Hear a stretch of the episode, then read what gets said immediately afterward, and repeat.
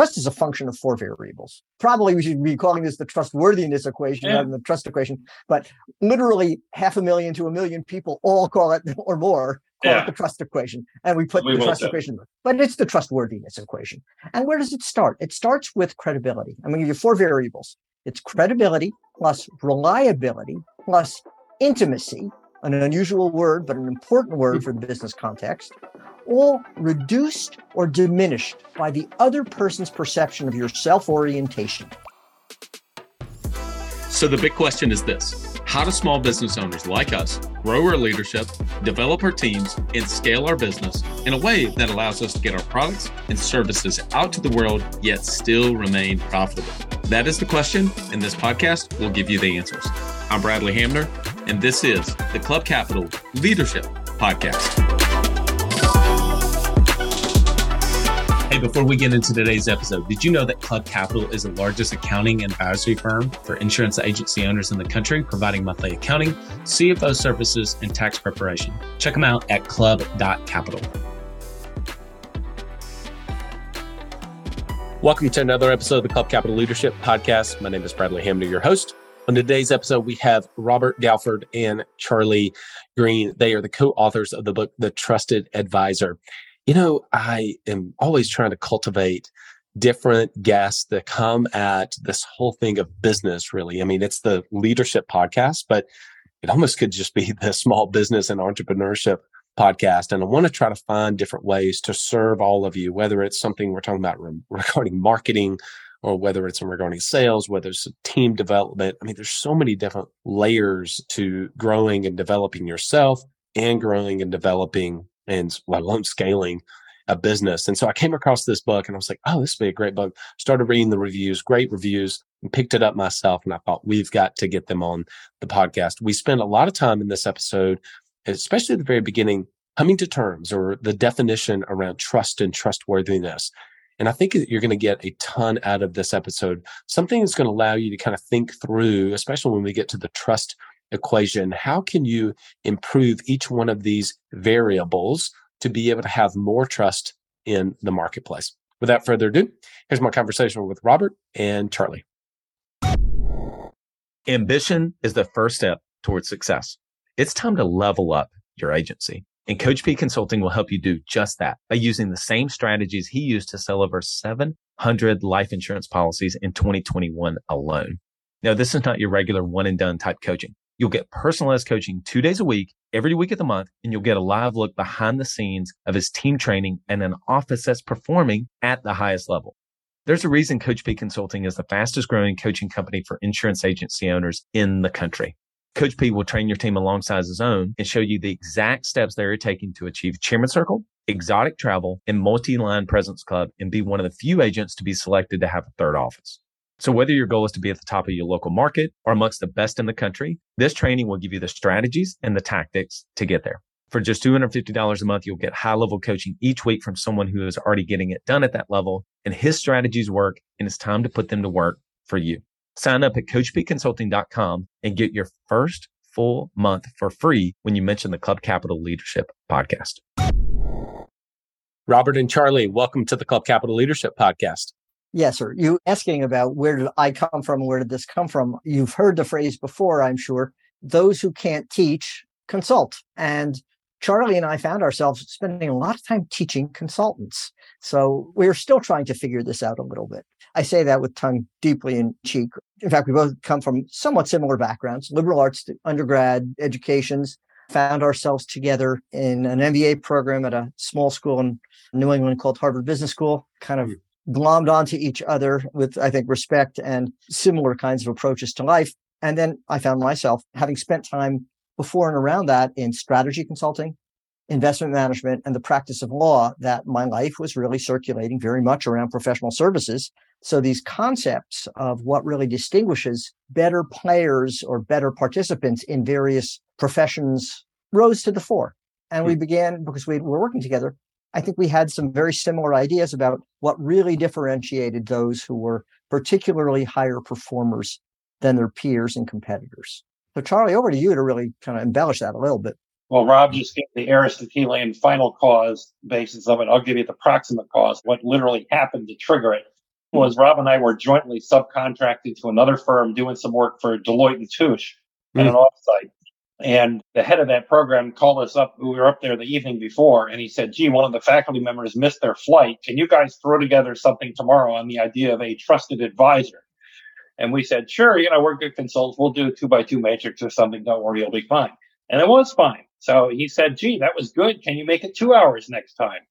And it went to two hours and then three and then four. And after a while, Rob and I said, Gee, maybe there's a book here and we started noodling around and didn't have much luck with publishers or agents. But we ran into another guy, our third author, David Maister, who had already written several books. And David said, if you guys are interested, if you're willing to make me lead author, I will solve your publishing problem. So we thought for a nanosecond, said, welcome lead author. He picked up the phone, called up Simon and Schuster, and we had our book deal. And the rest is history. Wow. What year was that? That was about 1998, Rob. That was 1998. Uh, yeah, 1998, 1999. We had spent those first three years actually teaching partners at Deloitte in yeah. 96, 97, 98. So it took us really 1999 to craft it. And that's when we had run into David. And that's when this all happened. And then the book first came out right at the turn of the century. 20th anniversary edition got published, you know, 20 years later, a couple years ago. All right. Before we get into trust and trusted advisor, I got to ask, what has been the biggest benefit to you personally and professionally from the fact is that you graduated from Harvard? That's a good question. I had a Harvard professor who was pretty caustic, who was pretty snarky. And he said that Harvard affiliation is a non depreciating asset. That may be an exaggeration, but I certainly think that there is an element of that. Let's be honest about it. It's a fact of life. I guess a credential, a club mark or something like that that you get.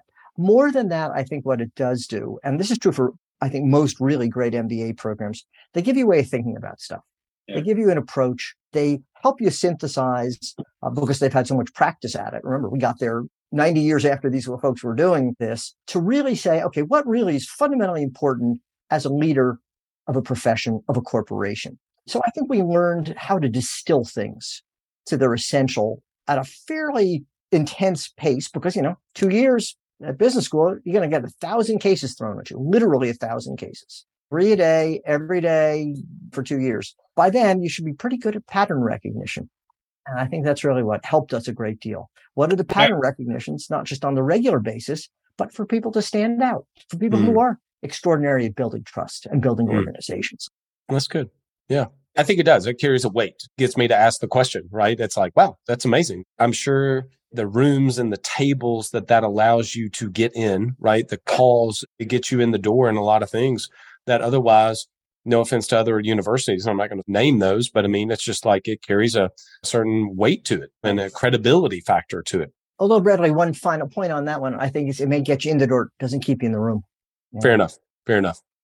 Okay. So, one thing I didn't want to mention this before we hit record because I want to talk about on the recording. I really love that you all take the time to define certain words. What do we mean by that? Specifically around trust and even what is trustworthiness, trusted, etc.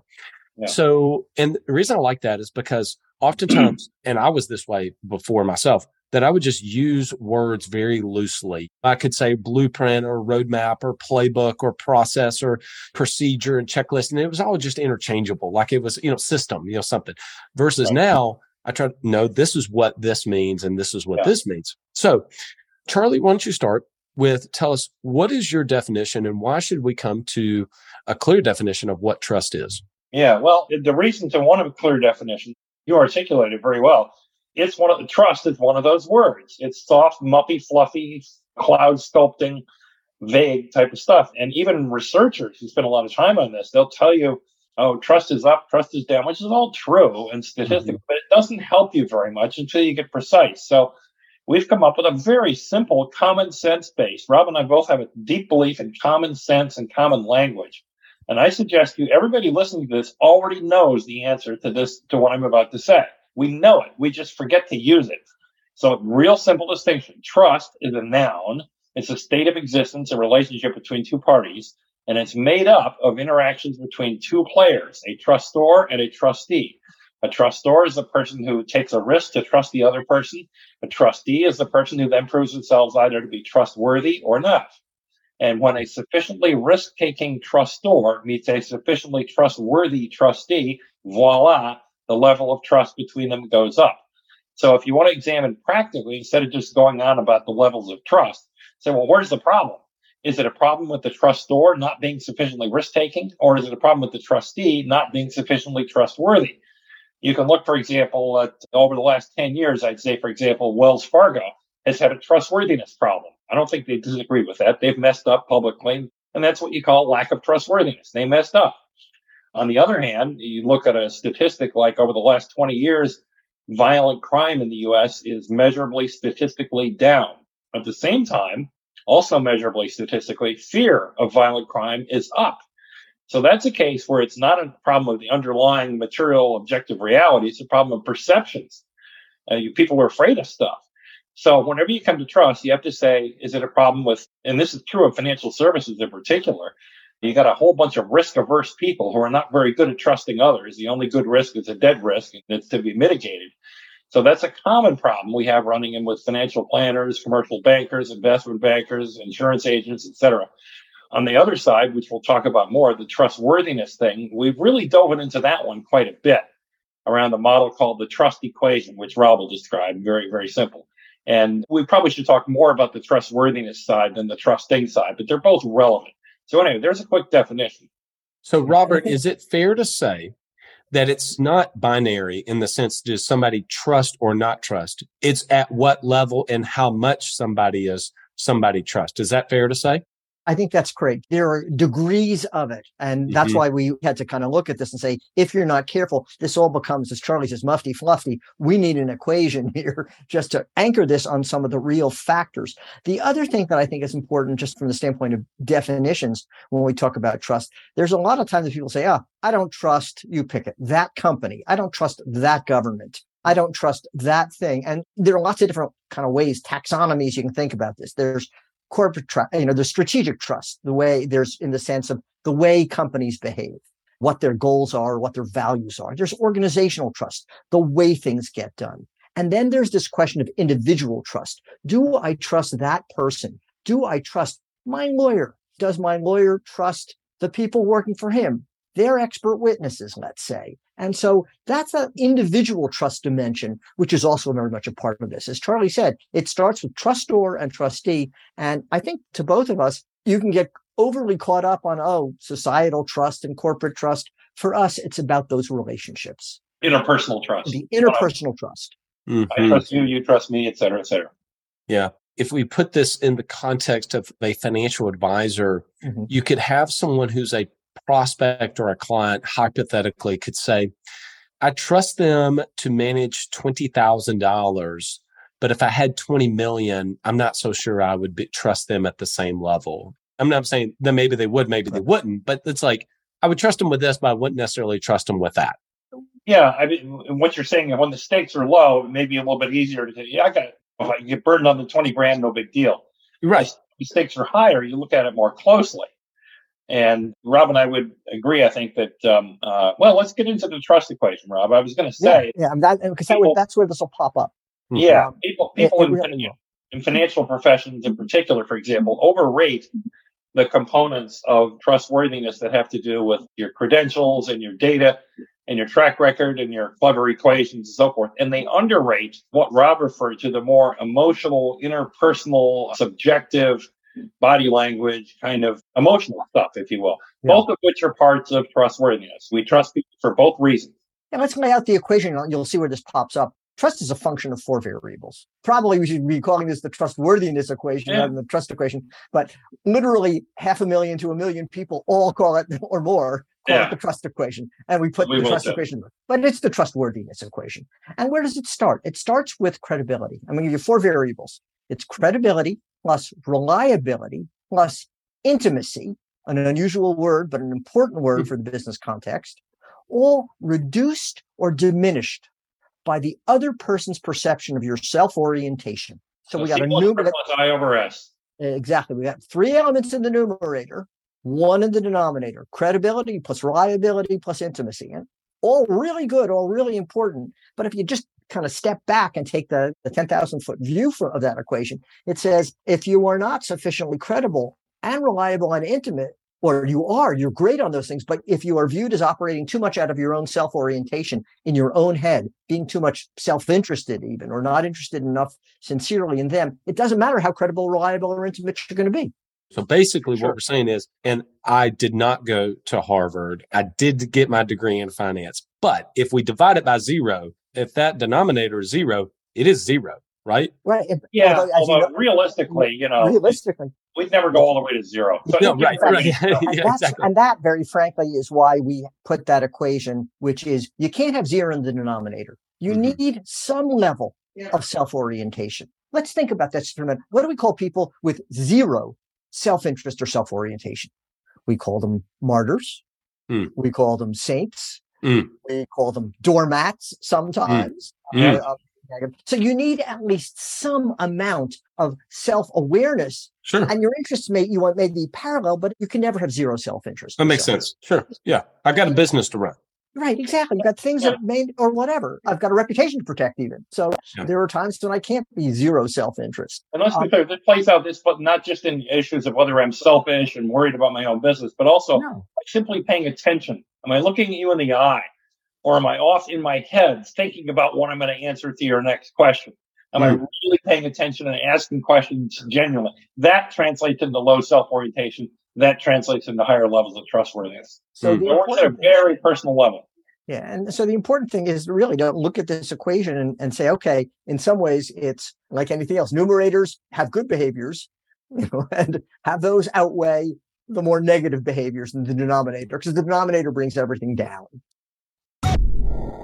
Are you an agency owner looking to grow your revenue, increase your bottom line, and better manage your taxes? Club Capital is here to help. Club Capital is the largest accounting and advisory firm for insurance agents in the country, providing monthly accounting, tax strategy, and CFO services. Way more than bookkeeping and your everyday run of the mill tax prep. Club Capital is focused on providing financial and tax advisory services that help you plan and forecast your agency's performance. Their financial dashboards and agency forecasting tools help you better understand your agency's historical performance, create measure future targets, and see how your agency compares to your peers around the country. Imagine what it would be like to understand the impact to your bottom line when deciding to hire a new employee or forecast the impact rate changes or commission rates will have on your business. With over $200 million in tracked annual revenue and $140 million in tracked annual expenses, Club Capital has the data and the team to help you make better informed decisions for your agency. They will help you turn that back office stress into the backbone of your agency's success by giving you the tools to take your agency and your leadership to the next level. Visit club.capital today to book a solution overview with one of our business consultants. Club Capital, way more than a CPA firm. Have you ever thought, wouldn't it be incredible if you had direct access to our expert podcast guest in real time and be able to ask a question specific to your business? Well, now you have the opportunity to do that. After three and a half years, we're finally launching a leadership podcast community, and we want you to be a part of it. We're launching this podcast community on June the 1st. Go to club.capital forward slash podcast and you'll get all the details. You'll be able to interact with every single one of the podcasts that we record in real time and ask us questions and be able to ask the guest questions. In addition to that, we're going to have a monthly exclusive Q&A just for our leadership podcast listeners. Go to club.capital forward slash podcast. That's club.capital forward slash podcast and be one of the very first to join. I can't wait to see you in our leadership podcast community. So yeah. would credibility be things like again, I'm just coming back to this because this is what I told yeah. you before, it's just real time. Where you went to school, you went to Harvard. Okay, that raises the credibility. Let's just be. Let's, let's, let's go through those quickly. Credibility, yeah. basically, are you smart? Are you good at what you do? Yeah, I actually sure. said actually, I go with what I call the three C's that really mark one's what makes you credible. Yep. The first is competence or the perception of competence something and what may grant you that? The initials after your name are the certifications. What do we call the person who finishes last in their medical school class? Doctor. Exactly. So eh, the perception of competence often comes from credential. Sure. It often comes from experience. Oh you went there. You used to work for that company. You know people who i know who i think are credible and they've endorsed you. So in some ways the first c is competence. The second of them is confidence in oneself because you can have a lot of people who have great competence but they don't have a lot of confidence and therefore they don't come across as credible. And the third dimension, the third C is communication. So it's the what you know and what your expertise is and what you're good at. That's the competence plus the ability to bring that forward and actually doing it in the what you say and how you come across. That's credibility. That makes a lot of sense. So I can think around competence. Where did I go to school? How many years have I done this? Do I have initials or certifications behind my name right. that I have a license of some sort that says mm-hmm. that I have passed X number? Okay, that makes sense. Okay. Right. Confidence, just basically how I'm carrying myself about whether or not I can do this. And maybe even confidence has come from I've done this so many yes. other times. So to your doctor example, I've got a neurosurgeon, somebody has done their 1000th brain surgery develop some level of confidence, okay, not and competence of saying, yeah, I've experienced this before. I do have to ask, how does communication then differ from the second part of the equation, which is reliability? The reliability component really is track record, dependable. I've mm. done it before. I meet my promises. I do what I told you I would do. I do it on time. It's the easiest one to do. Just make a lot of promises and keep them increases your perception of reliability. Big insurers, as their slogan, promises made, promises kept. Yeah. Right? Yeah. Okay. There you go. And by the way, those first two, the credible and the reliable, both those components are subject to very familiar business manipulations. We can collect data on them, track records, you can get all kinds of statistics and keep track of them.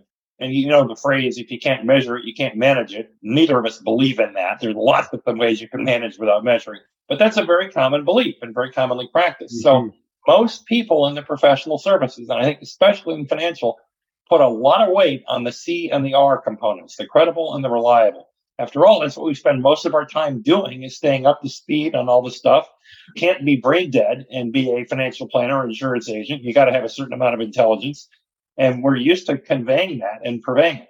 Unfortunately, that's not where most of the action is. It's in the other two factors, which I'll do the third one in the numerator, the intimacy thing. People have a hard time with that word. All we mean by it is kind of emotional safety. Do I feel safe sharing this information with this person? Is this the kind of person, you know, maybe would I want to have a beer with, but more, more importantly, am I going to open up and actually share with them? If a financial planner asks me if they've got a CFP, that's good. If they understand risk management, that's good. If they got a lot of clients, that's good. But if a financial planner asks me, what do you do with your money? What's important to you? What's with your family? That's a question that gets more into that interpersonal thing. And an advisor who asks that question is showing, demonstrating, I'm a, we can talk about this. In fact, this is important to you. Mm-hmm. And if they convey that sense of ease, intimacy, safety, security to the client, the client opens up that's where that intimacy component comes in. And that, by the way, is not particularly easily put down in statistics and metrics and so forth. That's much harder to measure, but it's, we all know how real it is. It's like, do I want to talk to this person? Do I want to let them into my family secrets and stuff? Tell them about my medical and health issues? Well, they may be super competent, but if you don't have that confidence in them, there's a certain amount you're not going to mm-hmm. trust with that 20 million you mentioned. No way. I think there's an important distinction to be made here. What we are talking about and the difference in intimacy is we are talking about it's going to get personal, but it doesn't necessarily have to be private. Private is private. And the trust trustor makes a decision very consciously what they are comfortable re- revealing about themselves. So where we start with uh, on intimacy is yes, it's personal first of and for and about the person, their wishes, their aspirations, their goals. And if they want to add that background that many people would find private, the reason this is a goal is because I had a lousy second marriage or I didn't do right by my kids in that marriage or something like that. That's for them to say. So you, there's an important element here in being able to get to the personal, make people feel comfortable, not try to suck them into anything, not try to fool them into it, but make them feel sufficiently and honestly at ease that they will tell you a lot more. And by doing that, it changes the conversation away from the statistical, all the credibility, reliability stuff, tables, all those kinds of things, why one financial advisor's results are better than the other, all that sort of stuff, easily differentiable. But I want to quote a line from the great Charlie Green, from who I learned until they know that you care, they don't care what you know. That's so good. And there's a sequencing in that statement that Rob just quoted there. Until they know that you care, they don't care what you know. First, they have to feel that you care. Then they will listen to what you know. Now, you, let's be clear, as you pointed out earlier, the credentials will get you in the door, get you a meeting.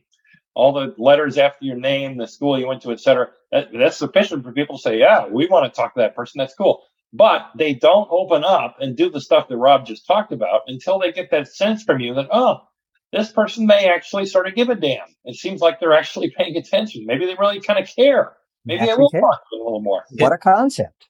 Do you mind if I then ask a question around that? Sure. Then, Sure. if that holds true, why would the formula not start with intimacy in the numerator? Good question. It's a license. It's jacks for openers. And that's fundamentally. First thing you got to do is show up. What's the old joke? What's the purpose of a meeting? It's to get another meeting. There's a progression here. That makes Because sense. imagine walking in, if you would, to a client or a prospect and say, Hi, my name is Rob. You don't know me, but I'm your trusted advisor from now on. You see that there's an evolution there. Right. That makes sense. Those three factors, C, R, and I in the numerator, and the S that we talked about in the denominator. Self orientation goes the other way. High self orientation reduces your trustworthiness. Low self orientation increases it. So that denominator factor, the ability to really pay attention and hone in on genuine what you're hearing from the other person, as opposed to executing your pre-planned checklist, which is very impersonal. That factors in as well. And let me share we put together an online self-assessment version of the trust equation so people could take it. Over half a million people have taken it.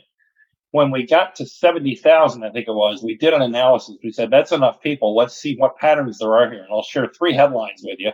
Number one, women score better than men, which by the way is no surprise to most men. Most men would agree with that, but it's objectively true. Secondly, our scores get better with age, which I think makes sense because certainly we get more experience as we get older. It's not guaranteed that you get wiser, but there's a correlation there. All cultures have some sort of level of respect for their elders. But the biggest one of all, we did a regression analysis and to ask which is the most powerful of the four factors. And a little bit surprised to us, but the number one factor by small margin was intimacy. That one, if you equally weight all four of those variables, that one had the most power and the most impact. I emphasize that because that's exactly the opposite of what most people in financially related professional services tend to believe. It's like, oh, that's all soft skills. No, it's a power skill. It's the most important skill. And we found ways in which that makes a ton of sense. It's what closes the sale. It's what makes people take your advice. And so it makes people say, let's move on to something else, or you don't have to fill out all those check boxes. Let's just do this. It's the intimacy thing. Robert, earlier you said, Hey, look, the degree has been nice to get me in the room, but it, or get us in the room. It doesn't necessarily keep us in the room. It almost feels like what you're saying is the credibility, the reliability, doing what you say you're going to do, those sort of things get you a seat at the table. That doesn't necessarily mean that you're going to be able to, in the context of what we're talking about, make the sale, keep the customer. You nailed it. That's exactly Yeah. right. Because you know, one of the little games you could play is if you were walking down the streets in Atlanta or in the financial district of some medium to large city, and you say, "I need a good antitrust lawyer." Business cards would descend upon you, Yeah. and everybody would have a recommendation. But fundamentally, what's the differentiator?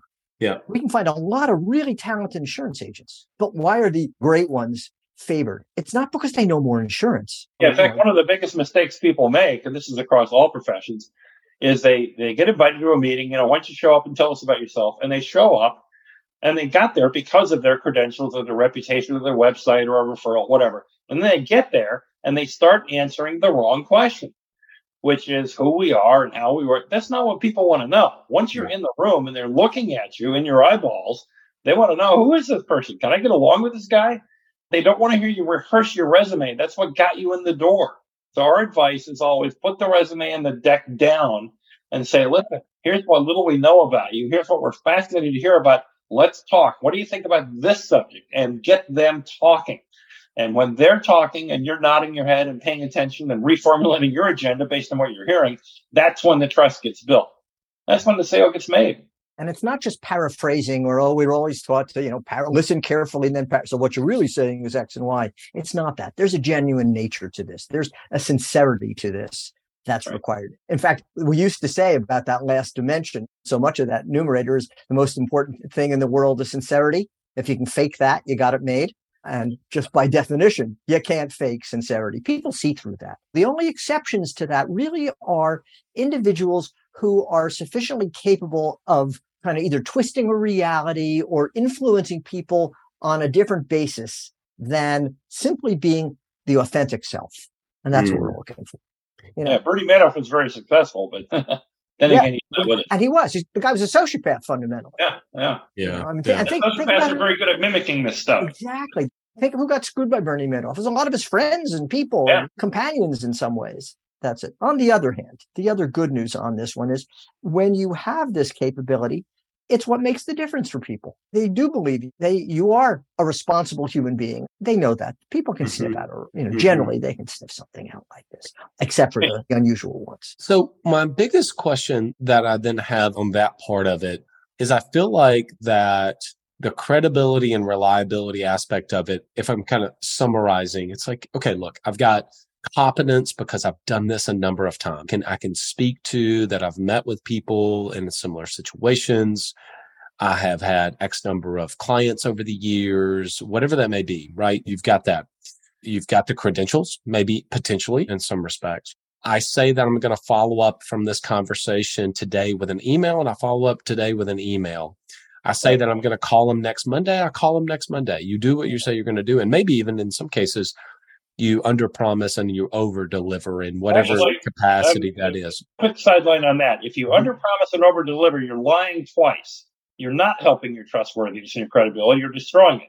If you under promise, you are intentionally saying that you're going to do something that you intend not to do. It's a sandbag. Do exactly what you said you're going to do. Right. If you can say, I can try to get it to you earlier than that, but no later than I promise. Yep. That's legitimate. Okay, so that's good. I appreciate the challenge on that. That's good. All right. So, one thing that I'm trying to think through is if I'm listening to this podcast, I could think to myself, I think I do a pretty good job with intimacy, right? Um, somebody could be thinking that and they say, I think I'll do a pretty good job. Everybody else does a bad job. Yep. right. and so, what I guess I'm getting at is how do you self assess in a way to where you're not a narcissist? You're actually really thinking about I want to get better. I'm thinking to myself this, even for me and my businesses. How would I want to do that? I think I do a pretty good job, but there's so many levels that I know that I could do a much better job. But I'm not so sure I could even see myself unless I recorded things and then handed over to somebody who I trust their opinion. That's another thing, by the way. It's like, who do I even trust their opinion yeah. of it? Yeah. You know, so then I could say, Hey, I send it to you guys. You guys have had tremendous experience. And I'd say, okay, let's just say as an example, after this, I could say, I would like your feedback on how I did on this podcast. And then you said, well, okay, this was good. This was not so good. Okay. I appreciate that. Right. Because versus somebody else asked for their feedback, it doesn't really matter what, what their feedback is or something. You get what I'm getting at there, Charlie?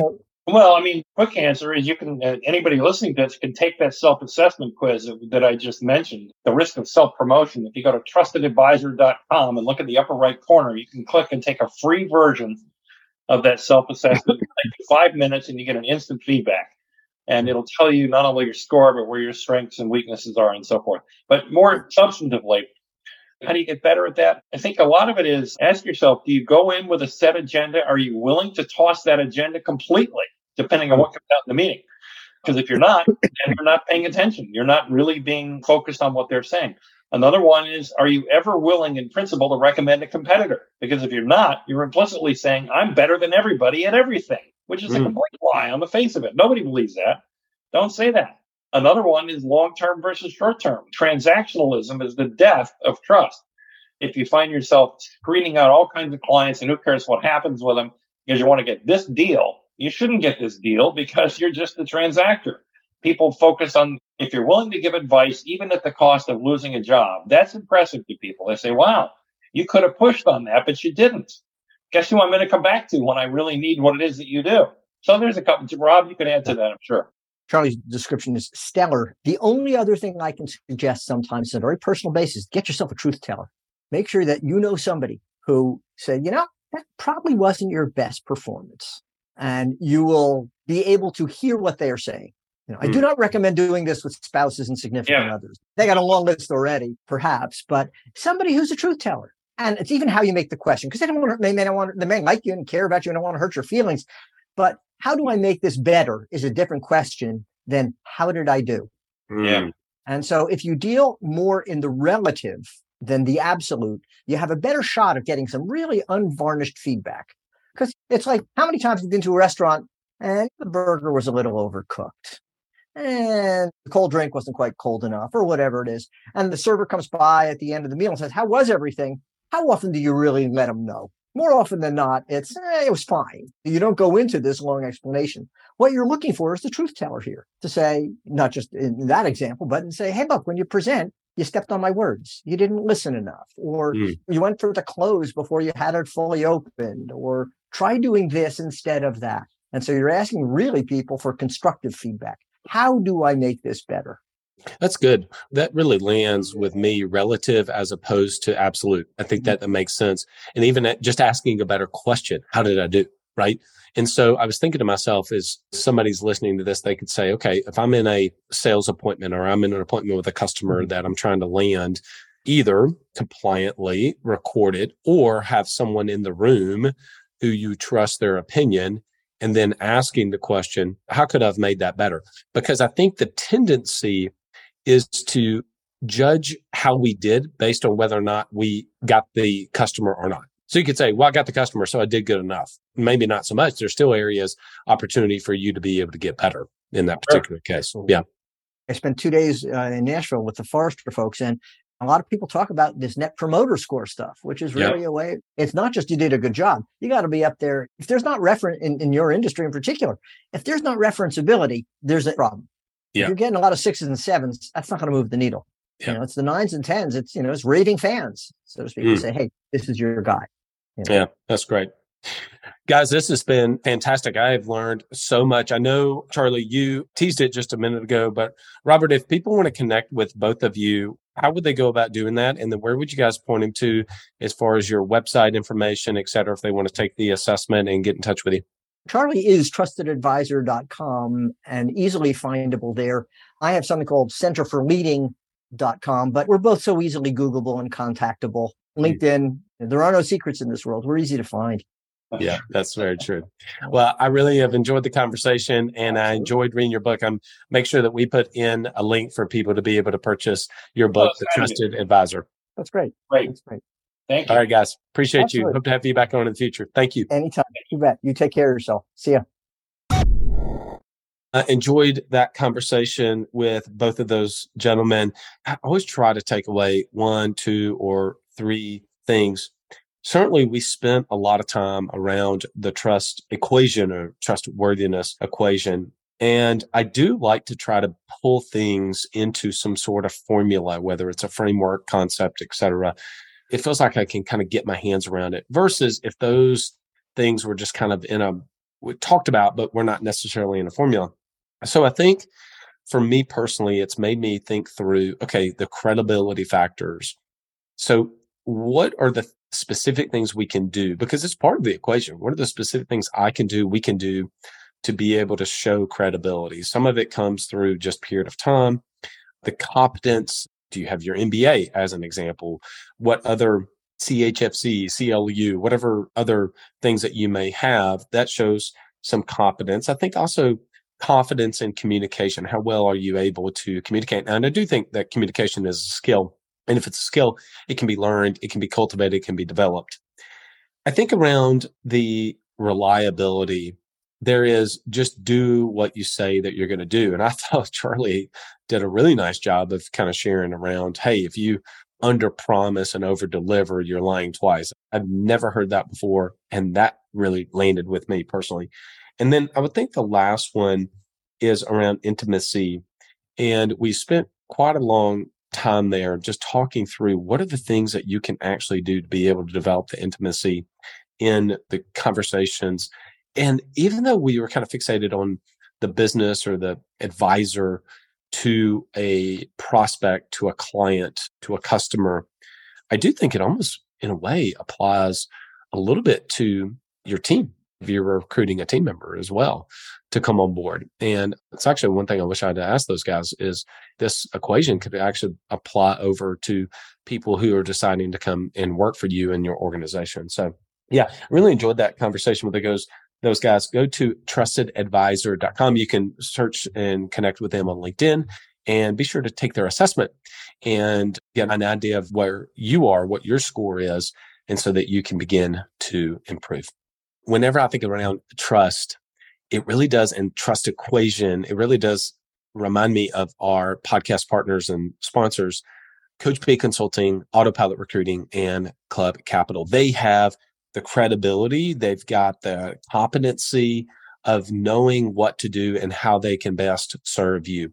If you want somebody that's got the credibility, the reliability, and the intimacy that's going to get to know you and your business to help you to bring on A players, reach out to Autopilot Recruiting. And now they have a concierge onboarding service to help you whenever you finally have made that offer. And now, how do I get them on board and how do I make that a seamless experience for my new team member?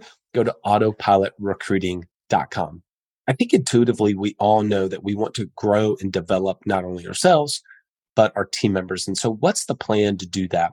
Training and investment for me has been the, one of the best investments that I've ever made in anything and putting the money into my team and developing my team is another way to do that. Go to coachpconsulting.com. Look, David has had tremendous experience. And there's not oftentimes, you think about Jeff Bezos or Elon, no, I guess I'm not comparing David to those guys, but you want to be able to see what they're doing in real time, not just, hey, you should do this, but what are they actually doing to have success? They give you a behind the scenes look twice a week every single week. And then they have an agency only call so you can be around just your peers. If you want to develop your team members, but also you want to develop yourself, this is the perfect place in the mastermind, the group the curated to help you do just that. Go to coachpconsulting.com. I've told my story so many times around financials and not knowing what the heck I was doing regarding financials. Yes, I got a finance major in college. I should know exactly how to read basic financial statements but I didn't.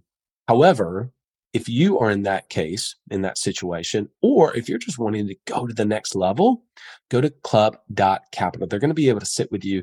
I say it often mindset, skill set, tool set. What are the tools I need to be able to make better decisions? But actually, how do I read these things? What do these numbers mean? How do I put the numbers in perspective? I see $5,000 in marketing. Is that good? How do I even look at that? What's the ROI of that? What should I be spending in relative to my revenue numbers? And what are other people making this investment? What does that look like on a monthly basis, annual basis? How do I forecast ahead of time so that I could actually bring home more money? I was literally just today talking to a business owner and they were like, the business has really grown, but my personal income hasn't grown because they didn't put a plan in place. They didn't actually forecast that as revenue was going to go up, so were they going to be able to take home more money. Club Capital can help you with all of those decisions. Go to club.capital. All right, everyone. Until next episode, lead well.